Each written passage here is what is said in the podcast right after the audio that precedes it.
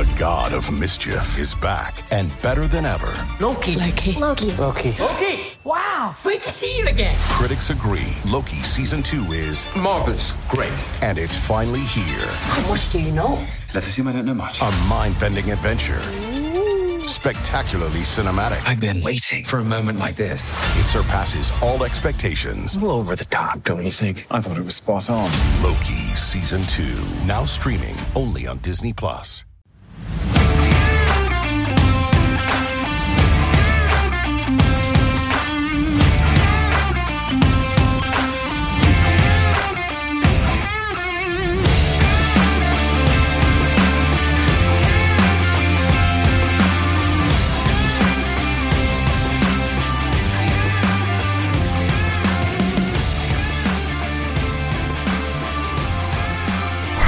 How are you now?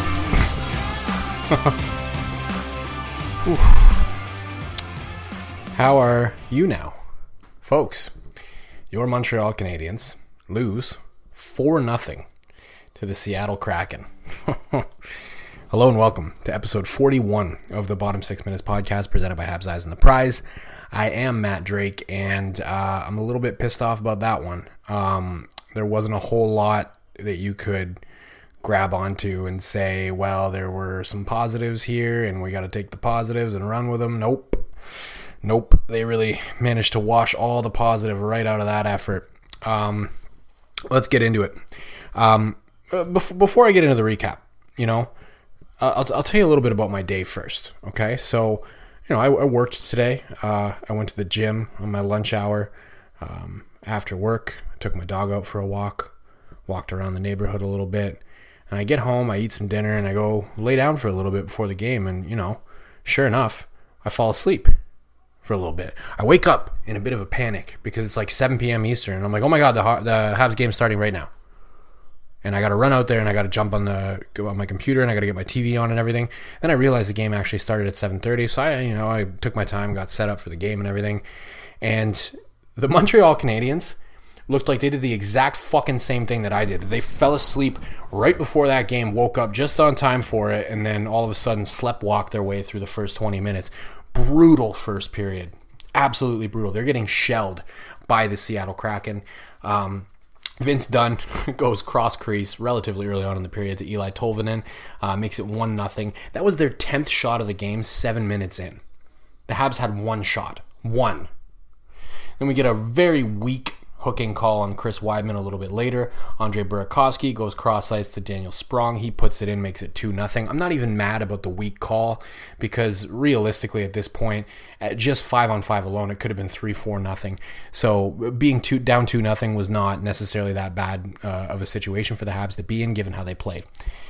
And then just over five minutes left in the period. Vince Dunn takes a point shot, uh, goes through traffic. Looks like it went off of um, Kovacevic. I think it went off Johnny Kovacevic. Uh, it, it, may have also gone off of Yanni Gourde. Um, I don't know. It doesn't matter. It's three nothing anyways. I believe they credited it to Dunn, and the shots at the end of the first period were 18 to two in favor of the Seattle Kraken, or at least the shots at that point, anyways, were 18 to 2. I'm not sure what they were at the end of the period, and I don't care to go look because it was a brutal period. Again, I feel like they did the same thing I did. I feel like they all took a nice nap before the game, and then they didn't wake up on time, and they sleptwalked through that period. It, it was brutal. It was one of the worst periods of hockey I've seen them play all year. Uh, they get better in the second. Uh, they're showing some fight at the very least. Um, forget who it was, but somebody was jamming away at the net at Samuel Montembeault, and Jake Evans tackled him into the corner, which you know is not ideal, but I like it. I like seeing some emotion. I like seeing the you know we're not tolerating any shots on our goaltender attitude. I think that's important. Um, I, you know, last year we saw the Habs early on in the season; they lost a lot of that fire. Um, but they showed at least a little bit of that in the second period. Uh, and there was no scoring in that period, which I guess is an improvement overall, considering how horrible the first 20 was. We get into the third. Uh, third period was a pretty weird one. Uh, Yanni Gourde at one point goes into the corner against Arber Xhekaj, uh, and he tries to lay a hit on him, and he gets stood up. Uh, you know, he's not going to win that battle. 10 times out of 10, he's going to lose that battle. He gets stood up and knocked down. And then as they're skating back out of the zone, he kind of turns around to, like, you know, jaw a little bit with Jack It's like he's chirping him. Like you don't want that smoke, buddy. That that's going to be a horrible decision for your health. And you know he wises up and goes to the bench. Um, that would have been pretty hilarious though if Yanni Gourde fought Arber Xhekaj. The sheriff would have woof would have destroyed that guy, uh, but it didn't happen. Uh, we continue on. Yoel Armia lands, I guess you could call it a questionable hit on Vince Dunn, but uh, I have a highlight up on my Twitter account at DrakeMT. There I go, plugging my own Twitter again. If anybody wants to go take a look at it. Uh, Vince Dunn shoulder checks as he's he's going he's in behind his own goal line off to the right side of his net, uh, and he shoulder checks and he sees that Armia is right on his ass, right on his ass. Like there's no time for him to do anything. You got to get rid of the puck. What does he do? Doesn't get rid of the puck. Doesn't skate into the corner. Doesn't accept the hit. He turns and faces the boards and gets his face planted into the boards. So I understand the call. I'm not mad at the rest for making it. The optics of it made it pretty hard for you to ignore that and make no call. But if anybody's up in arms about that hit, you know, you, you got a measure of blame on Vince Dunn there too. You saw the guy coming at you and you decided to turn and face the boards like that in behind the goal line. Ew, you're putting yourself in a position for that hit. So, you know, not too mad at Yoel Armia, not too mad at the call. And the Habs managed to kill it off. And then after that fight, uh, for whatever reason, Jake Evans fought Ryan Donato. Um, I, I, didn't even know Jake Evans was down to scrap, uh, but I guess I should have known after that tackle that he threw earlier on in the game. Um, they had a little scrap. It didn't last very long. Not too many punches thrown, but at the at the end of the day, what I liked from Jake Evans in that game was the fire right? The the intolerance for how bad the team was playing, the intolerance for another team taking any kind of liberties in a game where they're playing that badly. So, um, kudos to Jake Evans for that. Uh, period wears on, and we get an empty netter from Matty Beniers. Keeps his goal streak going. I think he's at four or five games right now with a straight with a goal, and that's your final four nothing for the Seattle Kraken.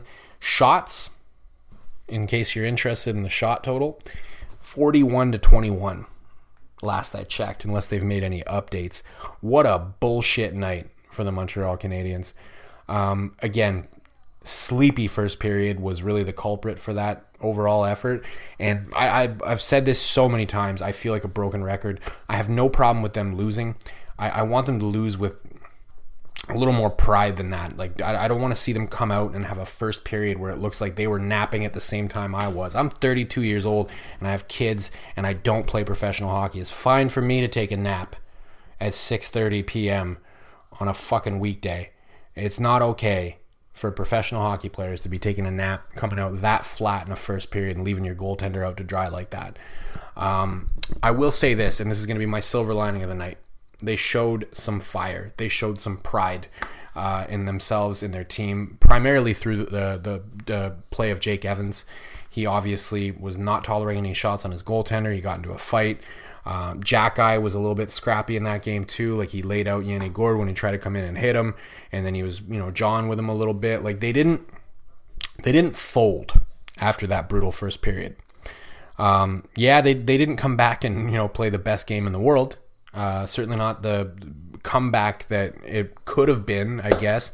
And I don't know if you really want to see a comeback right now with the Habs, anyways. Losing games is good for the draft position or for the draft lottery odds at the very least. Uh, but I, I, liked that they played with some fire, that they were they were upset about how things were going. You saw Cole Caufield at one point had a pretty good chance and he sailed it just over the net.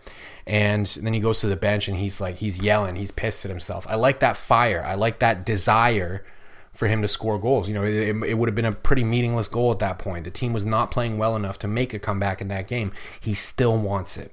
He still wants it. They still want it. You know, that's what was really missing last year when they when things really got tough last year. They didn't have that fire. And these games, instead of being four nothing, they turned into eight nine nothing. And people were taking shots at our goaltenders, and nothing was happening to them. This is better. This is far better. Um, so that's your silver lining. Take from that what you will. Uh, it's not the best silver lining on the planet, but it'll do in a pinch because there really wasn't anything else good to say about that game. I guess actually, I should note um, Juraj Slafkovsky looked pretty good in that game. So bonus silver lining, Slafkovsky. Uh, he had a play I think in the first period where he uh, gets the puck right around his own defensive blue line. Uh, makes a pass, cuts down the middle, uh, recognizes the play, and the puck comes back to him. He ends up getting basically a partial breakaway from about the top of the circle in. Um, doesn't cash in on it. You know, a few people on Twitter making some jokes about, you know, maybe you should start taping your stick again there, bud. But, um, you know, I, I liked the play overall. I liked the recognition uh, and the off puck positioning that he had there, and the ability to to kind of see that play develop and get to the right area. You know, fill the lane, um, get in there, and and get a, a chance on goal, a, a, really good chance. So, you know, it was a a, a decent game from him. I, I, think it could have been better, but. Um, you know what, what are we really looking for? We're looking for some improvement, and I felt like felt like he had a good game. I feel like he deserves to be singled out a little bit for good play. So uh, bonus silver lining there, Slafkovsky, not bad. Um, I guess you could throw Montembeault in there. I thought he played really well. You know, you face 41 shots in the NHL. You're never going to have your best night facing tons of shots and tons of cross ice movement as well. I don't think he could really be faulted on any of the goals. Um, he only let in three. You can't count the empty netter, anyways. Um, I feel like again the, the team slept walk in that first period, hung him out to dry. He recovered really well from there. He made some really nice saves in the second and third period. Um, so, yeah, the the lesson of this game is don't take a fucking nap before the game. And if you do take a nap before the game, make sure it's nice and early in the day. Take it around noon. Don't take it at 6 p.m.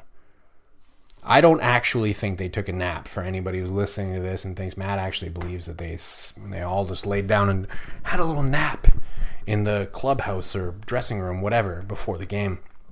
Um, I just they, they, slept walk through that first period. It was bullshit. Um, can't be doing that. Certainly can't be doing that in professional hockey. Definitely not at the highest level of professional hockey. Um, just brutal. Brutal. And I guess we kind of need to add a, new segment to this at this point with, with, with the way the Habs are trending right now. I guess we got to talk about Tank Watch.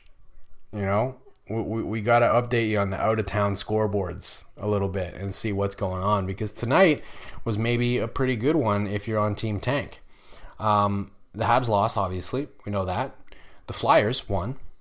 The Predators, um, I think, are winning or, or were winning. They're, um, let me just change the channel here and I can go see. They won. They beat Ottawa.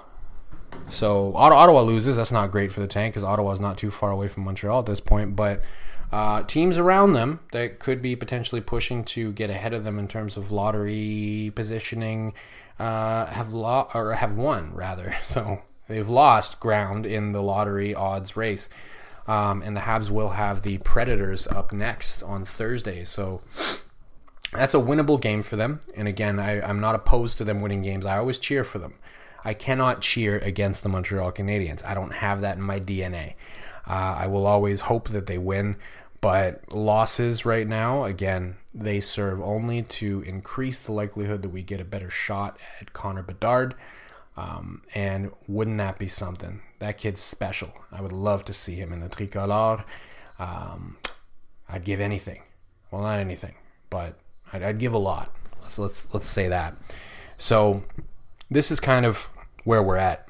You know, we we have to consider the possibility that I was wrong at the beginning of the season that they are going to be a bottom five team. I thought they were going to finish somewhere in the, you know, bottom 10. I didn't think they were going to be bottom five. Right now, they're trending right towards that bottom five. I think they're sixth last as of as of me speaking right now. Uh, I'm not going to double check that because it's going to depress me to look at the standings. But you know, th- this is what I say last time no pain, no gain, right? And we're, we're kind of seeing the pain right now.